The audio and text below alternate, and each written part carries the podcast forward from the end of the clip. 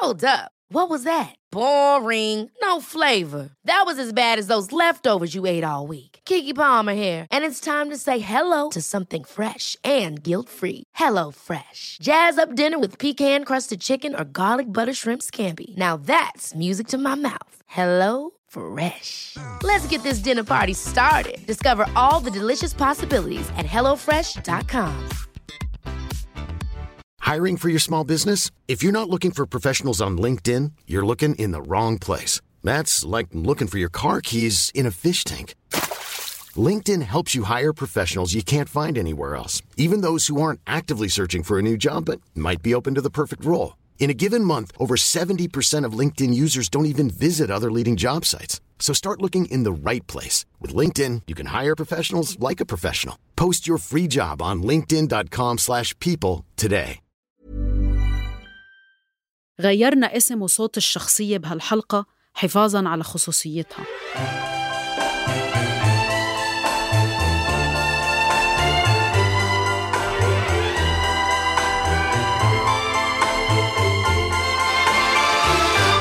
Il faut savoir.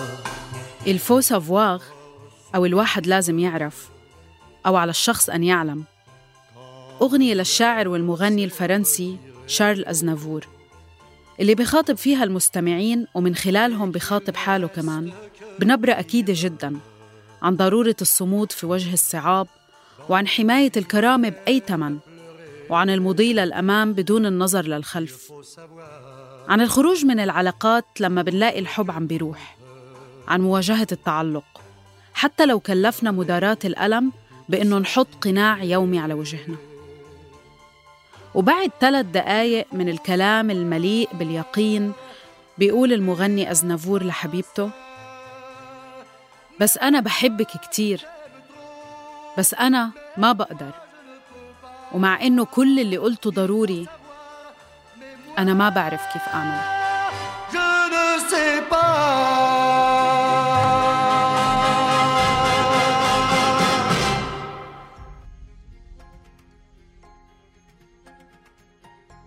مرحبا. أنا فرح وهاي حلقة جديدة من الموسم الرابع من بودكاست عيب من إنتاج صوت. هالحلقة بتحكي قصة مليئة بالارتباك عم بتعيشها امرأة على مشارف الثلاثين. في جزء من هالارتباك بيشبه التناقض والتحدي اللي بيحطهم شارل أزنافور قدام عيوننا بآخر أغنيته اللي حكيت لكم عنها. يعني مزيج بين الحكمة أو شو المفروض الواحد يعمل والاستغراق في علاقة بطلت تعطينا اللي إحنا محتاجينه منها. لكن بالقصة اللي رح نعيشها بهالحلقة الارتباك بياخد أبعاد أخرى لأنه بيحدث ضمن تجربة حب مختلفة تجربة مربكة للي عم بيعيشوها ولا حدا منهم معه وصفة الطريق فيها وكمان محكومة تبقى بالعتمة لأنها بأحسن أحوالها رح تنشاف غريبة أو مثيرة للجدل أو غالباً محرمة أو بكلمة واحدة عيب.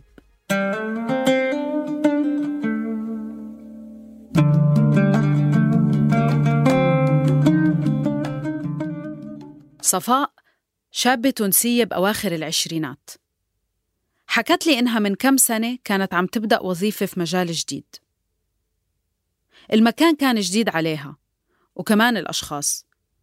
وفي غمرة فترة الاستكشاف هاي بدأت قصتها. حاجات اللي جلبتني في العالم هذاك شخص معين. الشخص هذاك ما نعرفش علاش وكيفاش اهتميت بيه. علاش موجود فاش يعمل آه، فاش يخدم.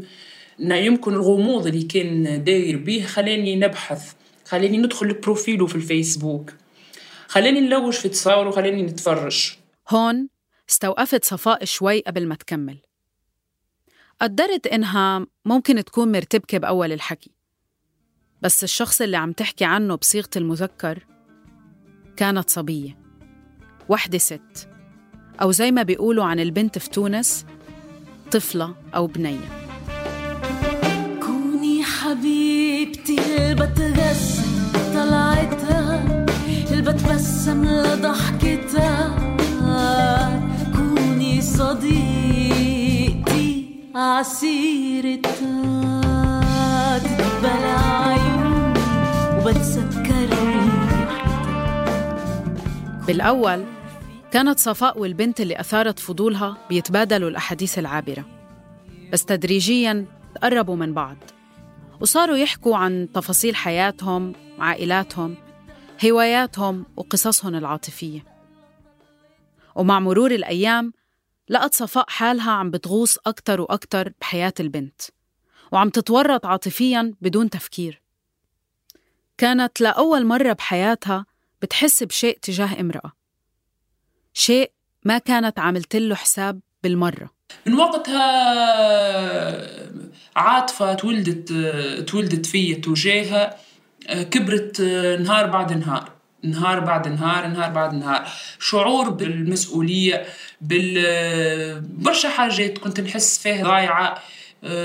ديما ديجا تقول لي عندي أسئلة وجودية. كنا ديما نقعد نحكي على الأسئلة الوجودية اللي يجيو في مخها هي وكيفاش تحب تخرج تكري كيفاش باش تعمل. وكنا نحكيو في برشا حاجات في علاقاتنا علاقتي أنا مع الأولاد علاقتها هي مع الأولاد. بعدها بفترة شاءت الصدف إنه صديقتها الجديدة تنتقل لنفس الحي اللي هي ساكنة فيه. وبوقتها الرابط اللي بيجمعهم كبر كتير. كانوا بيروحوا على الشغل سوا وبيرجعوا سوا وبيقضوا تقريبا كل وقتهم سوا. وبيوم كانوا عم يحكوا مع صديقة ثالثة. وبنص الحكي حكت لهم هالصديقة إنها بتفضل العلاقات العاطفية مع النساء على العلاقات مع الرجال. بس للصدفة الغريبة من قبل هاي القعدة كانت صفاء حاسة بطاقة غريبة من طرف صديقتها الجديدة. صارت كأني تلميحات. أنا كنت نتسائل في مخي شنو ما شنو تقصد بيهم؟ هل تقصد بيهم هكا؟ هل هي هكا؟ بعد القعدة مع صديقتنا اللي هي في نهار كنا خارجين باش نعملوا دورة في الليل كانوا طالعين مشوار بالسيارة. بعد تعدينا لداري قعدنا في داري. رجعوا على بيت صفاء وكملوا السهرة والأحاديث. ويومها صارت أول علاقة حميمية بينهم. ما حكيناش فيه الموضوع ما ما تناقشناش فيه. اللي كان مخوفني أنه يمكن يفسد علاقتنا. لا ما فسدش. تعاودت التجربة هذيك مرتين تعاودت. من بعد حكينا فيه. قلنا إحنا فيش قاعدين نعملوا لازم تقف الحكاية ولازمنا نحافظوا على صداقتنا.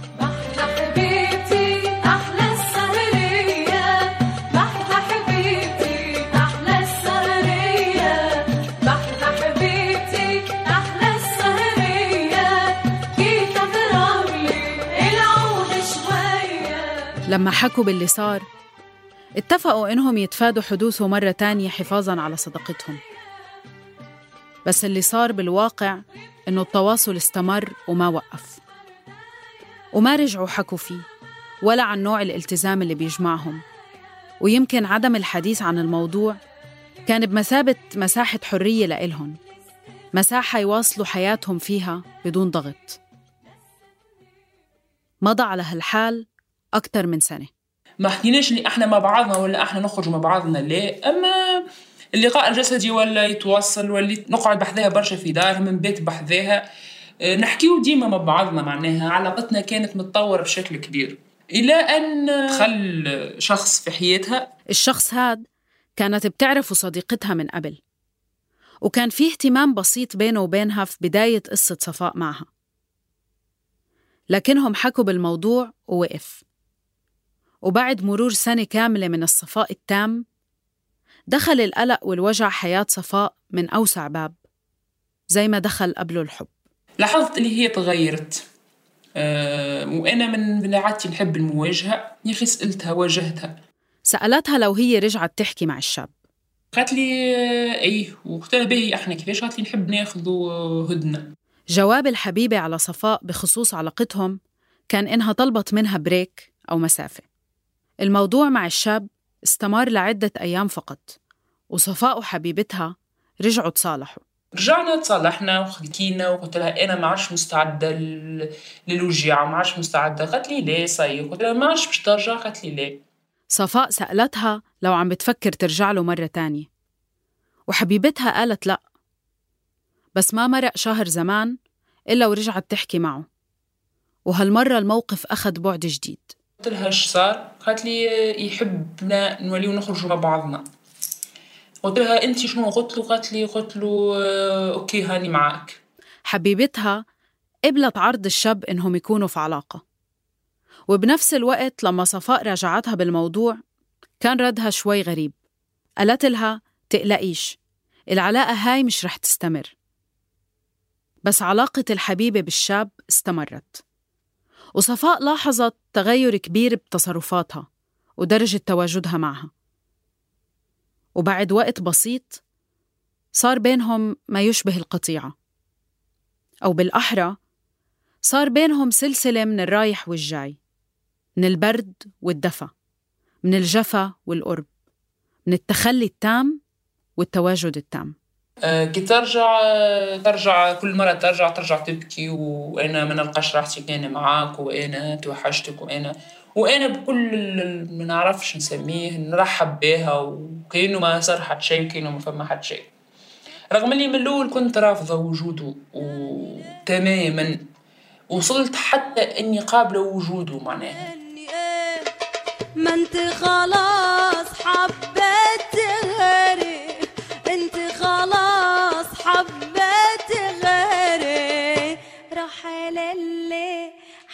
حبتيه يلا روحي روحي للي حبتيه صفاء ما قالت لحبيبتها روحي للي حبيتي؟ الوضع استمر على هالمنوال لشهور طويلة. وحبيبتها رايحة جاي مثل الشبح. شهور بتشبه الموت البطيء اللي بتتخلله جرعات مكثفة من الحياة. ضعفت. أنا شخص ما كنتش نتصور روحي إني أنا باش نضعف للدرجه هذيك. شخص ما يحبش آه، يوري دموعه وما يوريش دموعه في أقصى حالات الضعف. وليت نبكي. بكيت قدامها بكيت على خاطرها برشا برشا. شفت طبيب نفساني وليت آه، ناخذ فيه دواء. وليت ما نجمش نرقد من غير دواء. والعلاقة اللي كانت بيوم من الأيام بتبدو إنها علاقة حب؟ تحولت شوي شوي لتعلق مؤذي. شيء بيشبه الإدمان. لحظة بنحس فيها فوق كتير ولحظات بننزل تحت الأرض. وبين تحت وفوق بنعيش آه، بمزيج غريب من الانتظار والقلق وعدم الأمان والغضب والانكسار والإنكار والاستنكار والشوق والشك بحالنا وبالآخر. واحدة من أعز صديقاتي قالت لي ما ترضاش ما تقبلش جوست ب... أو اللي هي وجودها هي على حساب كرامتك أما أنا قبلت. الغريب زاد أني نشوف أنا غريب في الحكاية اللي آه، رغم الوجيعة اللي هي كنت كبيرة كبيرة كبيرة برشا اللي خلتني ندخل في حالة اكتئاب واللي خلتني آه، نمرض واللي خلتني وليت نحس في روحي جثة من غير روح آه، فقط لازمني نهز روحي في الصباح نمشي نخدم باش نجم نعيش. الغريب في هذا كله في كل مرة ترجع أنا نسامحها في كل مرة ترجع نستقبلها بأحضان.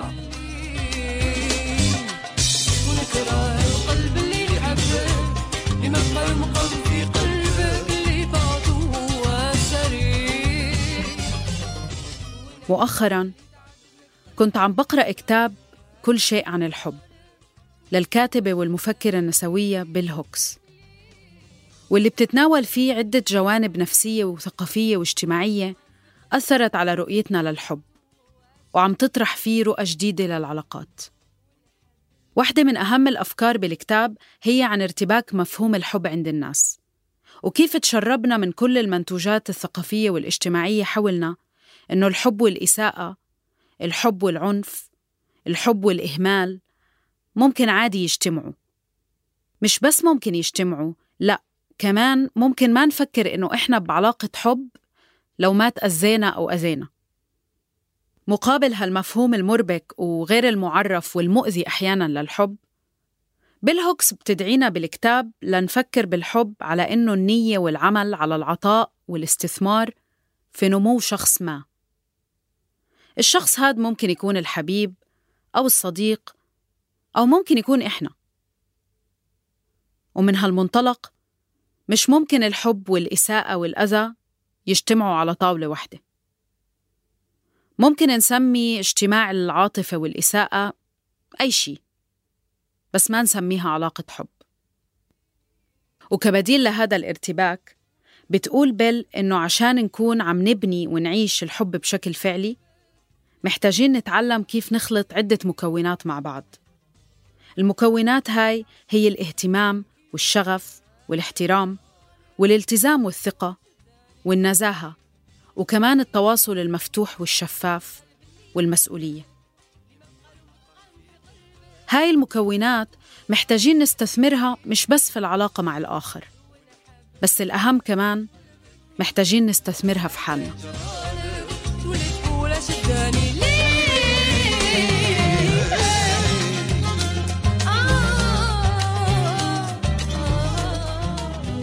صفاء وقعت بدائرة مفرغة من التعلق والأذى. وكل دورة جديدة بهاي الدائرة في شرخ جديد بقلبها. في تنازل ما عن قيمتها.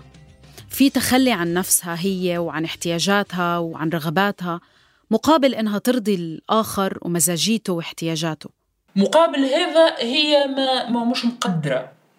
أنا كنت ديما نقول لها أنا مانيش طالبة منك حتى شيء. لأني طالبة منك آه، اهتمام ولا أني طالبة منك رعاية ولا أني طالبة منك أنك تسمعني. خاطر أنا شخص نجم ندبر أموري بروحي وكيف نحتاج شكون نعرف شكون نمشي معناها. قلت لها نقول لها ديما طالبة منك أنك تشوف بركة تقدر الحاجات اللي أنا نعمل لك فيهم.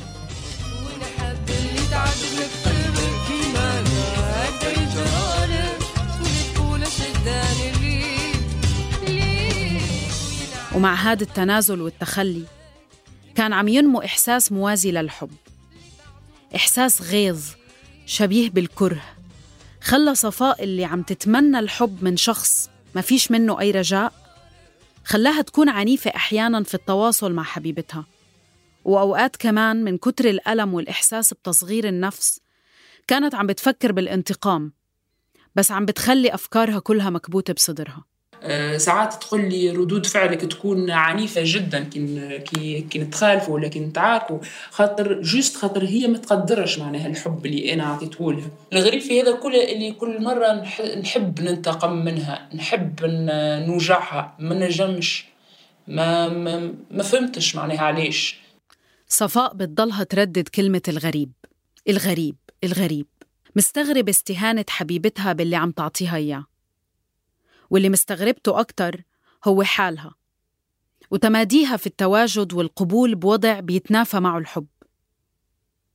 علاقة الحب صارت كائن مربك كائن مسموم. تصرفاتها وتوقعاتها فيه بيخبطوا في بعض وحتى مفهومها للتقدير فيه صار مرتبك. شو هو التقدير اللي عم تنتظره من حبيبتها إذا ما كان اهتمام وحب وتواجد واستماع؟ وهون سألت صفاء شو عم بتقدم لها هاي العلاقة فعلياً؟ سؤال من أصعب الأسئلة اللي يجيو لمخي واللي إلى حد هذه اللحظة ما أنا كشخص ما لقيت لهمش إجابة. آه، سألته لها هي على فكرة. قالت لي يمكن حاجة ما يعرفوهاش العباد اللي ما يحسوهاش اللي هو الأمان. ما نتفقش معها برشا في في الحكاية. آه، خاطر آه، أنا من قبلها هي كنت عايشة معناها عايشة حياتي بصفة آمنة وبصفة طبيعية جدا و... ورايضة معناها هادئة على الآخر. الحبيبة بتشوف إنه صفاء أعطتها الأمان. وصفاء بتشوف إنها كانت عايشة بأمان وهدوء من قبل ما تدخل الحبيبة في حياتها. رجعت سألتها عنها هي. هي شو إجابتها على هذا السؤال؟ حقيقة ما نعرفش شكون شنو قدم لي الشخص هذا شنو قدم لي بالضبط ما نعرفش. اللي نعرفه اللي اللي هو في يوم ما حبني. في لحظة من اللحظات حبني كان مستحق لي كان يوصل يقول لي آه، زعما يجي نهار وتخليني. آه، هذه الحاجات اللي اللي يمكن آه، زادت خلتني نتعلق به أكثر. زاد كنت أنا كانت إجابتي نقول لها ما نخليكش خاطر ما نجمش نعيش بليش بيك. لا مش أنا اللي أبكي ولا أنا اللي أشكي. لو جرى عليا هواك. ومش أنا اللي أجري وأقول عشان خاطري ولا ليا حق معاك. صحيح الحب في جزء كبير منه عطاء. أو مثل ما بتشير له بيل هوكس إنه النية والعمل على العطاء والاستثمار في نمو شخص ما. لكن بكتير أوقات ممكن علاقة الحب هاي تتحول لعلاقة اعتمادية. بيرتبك فيها مفهوم الحب والتعلق وسبب الحياة. بنفكر إنه مش قادرين نعيش بدون الشخص. بننوهم إنه قيمتنا الشخصية بتزيد كل ما قدمنا للشخص التاني. كل ما احتاجنا. كل ما أنقذناه. كل ما قاللنا خليكي معي وأوعك يجي نهار وتتركيني. بينما إحنا عم نكسر قيمتنا كل يوم ومش عم نحصل حتى على شراكة حقيقية. وكمان صحيح إنه الأوقات الحلوة بالعلاقة ووجود الشخص بكتير مواقف وأحاديث بخلونا نحس إنه في مكان لهالحب يكبر ويعيش. بس بنكون متمنيين إنه الشخص يقدر لكن العلاقة مش كلها أوقات حلوة فشو بنعمل بالأوقات البشعة؟ شو بنعمل بالأذى؟ يعني هل العلاقة اللي فيها طرف واحد بيعطي وطرف واحد مطلوب منه يقدر ممكن تستمر؟ وهالشي بيرجعنا للسؤال نفسه هل بنطلب بالعلاقات الحب بكل مكوناته أو فقط التقدير؟ وصلت آه، الدكتورة النفسانية اللي أنا نمشي لها قالت لي الشخص هذا مضر في حياتك. آه، ما عادش تكلموا لو كان باش ترجع تكلموا العلاج النفسي اللي أنت تقوم به راهو حكاية معناها ما عنده حتى لازمة وما باش يجيب نتيجة. طبيبة صفاء النفسية نصحتها بإنها عشان تقدر تتعافى لازم تطلع هالصبية من حياتها فوراً. ونفس الشيء صديقاتها المقربات واللي كانوا شايفين قديش هالعلاقة مؤذية لإلها. وحتى أهلها وأهل حبيبتها اللي مش فاهمين طبيعة العلاقة كانوا حاسين إنه في شي غلط وإنه صفاء عم تتساهل كتير بتعاملها مع هالصديقة. وعلى أهمية النصائح والدعم لكن الشخص الوحيد القادر إنه ياخد خطوات لفك الارتباك والإجابة على التساؤلات فعلاً هو صفاء بس كيف؟ هل بتكمل بطريق المراوغة والانتظار والتعلق لحد ما تنجح في إقناع حبيبتها بقيمة هذا الحب؟ ولا توصل للحظة يأس أو لحظة انفجار؟ ولا هي محتاجة هدنة؟ يمكن محتاجة مساحة تفهم فيها شو بدها بالضبط من العلاقة حتى ولو كان إنها تستمر في الوضع كما هو عليه بس يكون على الأقل قرارها ومش مفروض عليها. بس الهدنة إجت لعند صفاء بشكل تاني. بعد شهور طويلة من التلويع وقبل ما ألتقيها وأسمع قصتها بأسبوع واحد حبيبتها طلبت تشوفها وصفاء طبعا راحت تشوفها بس لقتها بحالة سيئة. جتها موجة متاع بكاء يعني تفجرت بالبكاء. وكسألتها شبيك قالت لي قلت لها تعاركت أنت وياه. قالت لي لا. قلت لها معناها سبك قال لك شتمك قال لك كلام خايب. قالت لي ما أتعس. قلت لها شنو اللي صار؟ ما أتعس. قالت لي يحب يخطبني. قلت لها وأنت علاش علاش تبكي؟ مش هذا اللي كنت تحب عليه؟ قالت لي لا مش هذا اللي نحب عليه. و... ونحس في روحي. وأنت شنو عملت فيك؟ ومانيش مستعدة. صاحب الحبيبة عرض عليها الخطبة والحبيبة ارتبكت. مش متأكدة إذا بدها إياه ومش متأكدة شو الوضع مع صفاء. صفاء اقترحت على حبيبتها إنهم يقطعوا العلاقة لو هي بتشوفها عائق في طريق مستقبلها. وحبيبتها قالت لأ ما بدها إياها تطلع من حياتها. بس بعد أقل من أسبوع تواصلت الحبيبة مع صفاء وقالت لها بدي تطلعي من حياتي. من كم سنة إحنا قلنا إيه؟ مش دي راحة قلبي ولا ده أمل حبي اللي عليه؟ صفاء مرتبكة. رغم كل شي لسه في عندها أمل إنه حبيبتها ترجع في حياتها. وحبيبتها كمان مرتبكة. مش عارفة شو تعمل وشو تختار بالضبط. بس مورطة صفاء معها بكل خطوة. لكن بالحقيقة وعلى طول علاقتهم صفاء وحبيبتها ما اتفقوا على شي واضح. هذا الترنح والارتباك يمكن بنشوفه بعلاقات بنعيشها أو بنسمع عنها. شخصين بيقضوا وقت مشترك بدون تعريفات وبدون توقعات كبيرة وبدون التزام. ببعض الأحيان بينجحوا بالفعل يصنعوا مساحة حرة بيناتهم. بس بكتير أوقات التوقعات بتزيد والتعلق بيزيد وفي طرف بينتبه وبيخاف يحكي وفي طرف بينتبه وبيطنش يحكي بالموضوع. ولو ما في تواصل مفتوح وإعادة تصور للرابط اللي بيحكم هاي العلاقة الأشخاص بيلاقوا حالهم فجأة مش على نفس الصفحة وأحياناً مش بنفس الكتاب أصلاً. لكن في حالة صفاء وحبيبتها في ارتباك تاني. ارتباك قاعد بالزاوية. أو يمكن ارتباك قد فيل كبير معبي المساحة اللي بيناتهم. لكن بالحالتين هالارتباك موجود وتارك ظلاله على العلاقة.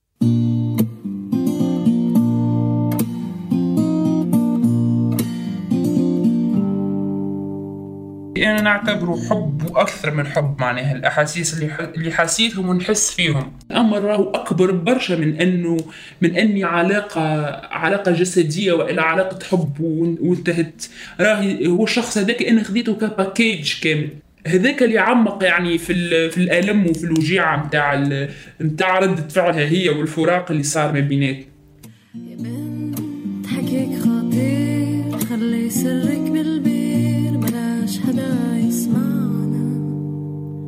بتعرفي شو ممكن يصير بطل واضح كتير. مين ضدنا ومين معنا.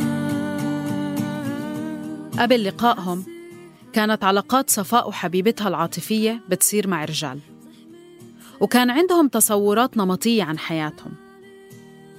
الصبيتين بنات بيئة محافظة وأهلهم مالين حياتهم توقعات بالارتباط والزواج والخلفة.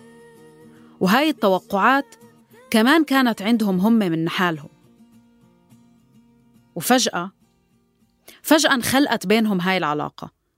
علاقة عاصفة مليانة حب مليانة تعلق وتلويع. بس بنفس الوقت عم بتهز تاريخهم الشخصي وعم بتسائل هويتهم اللي كانوا مفكرين إنهم متأكدات منها أو يمكن كانوا عايشات معها بدون ما يفكروا أصلاً. علاقة مش بس بتسائل تصوراتهم عن نفسهم بس كمان عن مستقبلهم. شو رح يعملوا؟ اللي يخلي العلاقة ما بيناتنا مش كيما أي علاقة ما بين اثنين بنات حبوا بعض ولا اثنين أولاد حبوا بعض. اللي أنا في تفكيري على المدى المحدود القلب متاعي يقول آه، اللي أنا مستعدة أني نقعد في علاقة معاها رغم كل شيء. خاطر آه، الإحساس اللي نحسه معاها آه، ما يضاهيش آه، آه، أني أنا باش نرضي المجتمع اما على المدى البعيد يمكن نخاف. ما نعرفش أنا شنو يصير شنو باش نجم يصير. مع ضغوطات المجتمع معناها الكئيب التعيس اللي نعيشوا فيه مع رغبة أمي الملحة في أني تشوفني أنا معرسة ومتزوجة وعندي صغار. يعني يمكن ما نعرفش يمكن يمكن زادت نوصل أنا نحب الطفل. صفاء ما عندها خريطة للطريق. عندها مشاعر قوية. بتعرف إنها بدها تكون سعيدة. وبتعرف إنه بالوقت الحالي بدها هاي العلاقة. بس التفكير في أي وقت أبعد من هاللحظة مربك. بدها بدها تعيش السعادة وبدها بنفس الوقت تعيش بسلام في مجتمعها. بدها يكون عندها الخيار إنها تكمل بهالعلاقة وبهذا النوع من الحب أو إنها بيوم يمكن تحب شخص آخر يمكن ترجع تحب شاب أو طفل مثل ما قالتها بالتونسي. الموضوع مش مربك إلها لحالها. حبيبتها كمان عندها ارتباك وتخوف مشابه. في مرة من المرات يعني نحكيه بالمساجات قالت لي أنا نعتبر اللي الأمر غير طبيعي نعتبرها قوة خارقة يعني الأحاسيس اللي تحسهم هي تجاهي.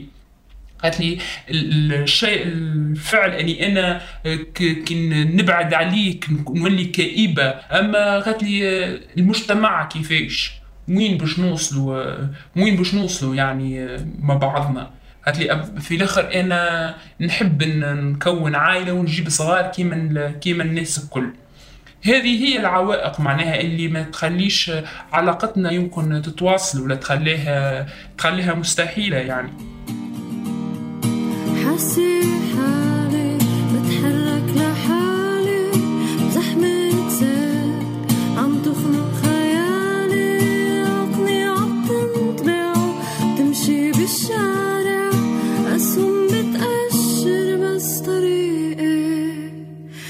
بالجهة التانية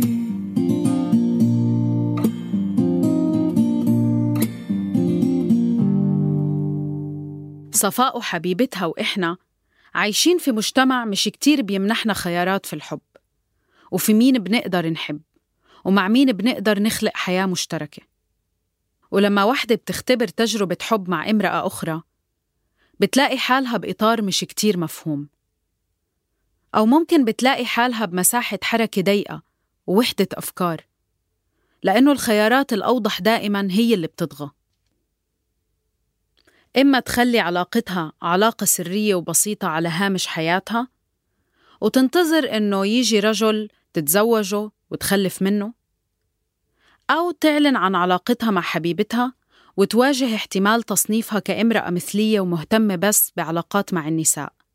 حتى لو ما كانت جاهزة أو ما بدها تحط حالها أصلاً بهيك تصنيف. وبهاللحظة من حياة صفاء هي لا لاقية حالها هون ولا هناك. ما بتعرف عن حالها كمثلية. بتنجذب لرجال أحياناً وبتحب امرأة حالياً. وبتستبعد إنها تخوض تجربة مماثلة لأنها ما بتحس بانجذاب لنساء أخريات. سألت صفاء ليش هالقد لسه متمسكة بالعلاقة؟ وشو كان تخيلها لاحتمالية الاستمرار؟ أنا في رواية من الروايات قريت اللي شخص يعني امرأة سوية وعندها حياتها وعائلتها وكله واعجبت ب- بجارتها وعاشت معها قصة يعني قلت لها رأيت نجم تكون إحنا علاقتنا هكا يعني وتعلقنا ببعضنا نجم بعد عشر سنين تكون نكون أنا وياك يعني انت معرسة وأنا معرسة وبصغارنا ونلتقي ونلقاو رواحنا راحتنا كان مع بعضنا يعني. بالنسبة لصفاء لو كانت هي وحبيبتها ببلد أجنبي ما كان حيكون عندها مشكلة تكون العلاقة علنية. لكن مطرح ما هي عايشة حالياً ومطرح ما أفكارها كمان موجودة بتشوف إنه المتاح والمناسب هو إنه علاقتهم تضل بالعتمة تضل بالسر. وإنه حتى لو وصل الأمر وحبوا يرتبطوا أو اضطروا يرتبطوا بأشخاص آخرين عشان يرضوا المجتمع ويخلفوا الأولاد اللي نفسهم يخلفوهم باستطاعتهم يواصلوا علاقتهم بالسر مثل الرواية. حبيبتي اللي بشتاق لطلتها بتضلك حبيبتي اللي بشتاق للمستها بتضلك حبيبتي صفاء مش معنية إنها تعرف هوية جديدة لنفسها. مش هذا هو الشيء اللي بيشغلها. الشيء اللي بيشغلها هو الحب. هو إنها انغرمت بشخص وهذا الشخص مش رجل زي كل المرات السابقة. هاي المرة انغرمت بامرأة وهاي الامرأة عم بتلوعها وعم بتحطها على جنب وعلى الهامش. وهي كل اللي بدها إياه إنها تنبسط بهذا الحب. تنبسط بهذا الحب سواء بالضوء أو بالعتمة بس المهم بالأول إنه حبيبتها تكون فعلا بدها تعيشوا معها أو مستعدة تعيشوا معها. وهالموضوع لحد هاللحظة مش واضح هالقد مش محكي عنه هالقد ومش مبين منه شي.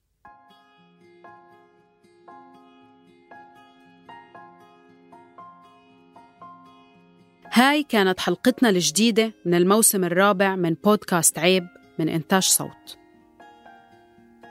القصة ما وصلت لنقطة نهاية أو تجاوز أو استنتاجات وتأملات عن بعد لأنه صفاء لسه غايصة فيها لسه عم تستنى.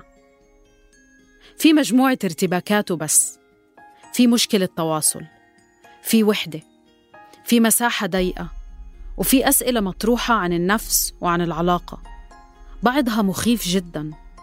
وصاحبة هاي الأسئلة إما رح تطنشها أو تأجلها أو تواجهها وتعافر معها لحد ما تلاقي لها إجابة مريحة. تفاهم سعيد. أو حتى مخرج من التعلق المربك اللي ما في حدا غيرها رح يطلعها منه.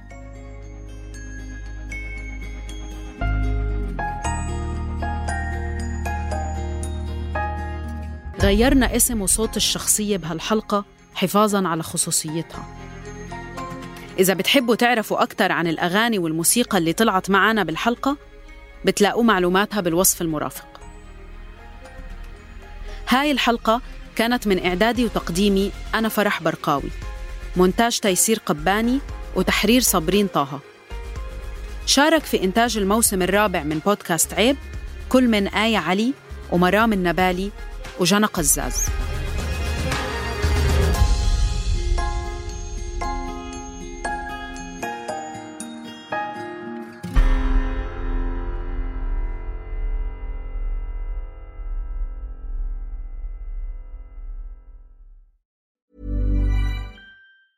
Ever catch yourself eating the same flavorless dinner three days in a row? Dreaming of something better? Well, HelloFresh is your guilt-free dream come true, baby. It's me, Kiki Palmer. Let's wake up those taste buds with hot, juicy pecan-crusted chicken or garlic butter shrimp scampi. Mm. Hello Fresh. Stop dreaming of all the delicious possibilities and dig in at HelloFresh.com. Let's get this dinner party started. How would you like to look five years younger? In a clinical study, people that had volume added with Juvederm Voluma XC in the cheeks perceived themselves as looking five years younger at six months after treatment. Look younger, feel like you. Add volume for lift and contour in the cheeks with Juvederm Voluma XC. Reverse signs of aging by adding volume to smooth laugh lines with Juvederm Volure XC. For important safety information and to find a licensed specialist, visit juvederm.com. That's J U V E D E R M.com. Not for people with severe allergic reactions, allergies to lidocaine, or the proteins used in Juvederm. Common side effects include injection site redness, swelling, pain, tenderness, firmness, lumps, bumps, bruising, discoloration, or itching. There's a risk of unintentional injection into a blood vessel, which can cause vision abnormalities, blindness, stroke, temporary scabs, or scarring. Talk to a licensed specialist to find out if it's right for you.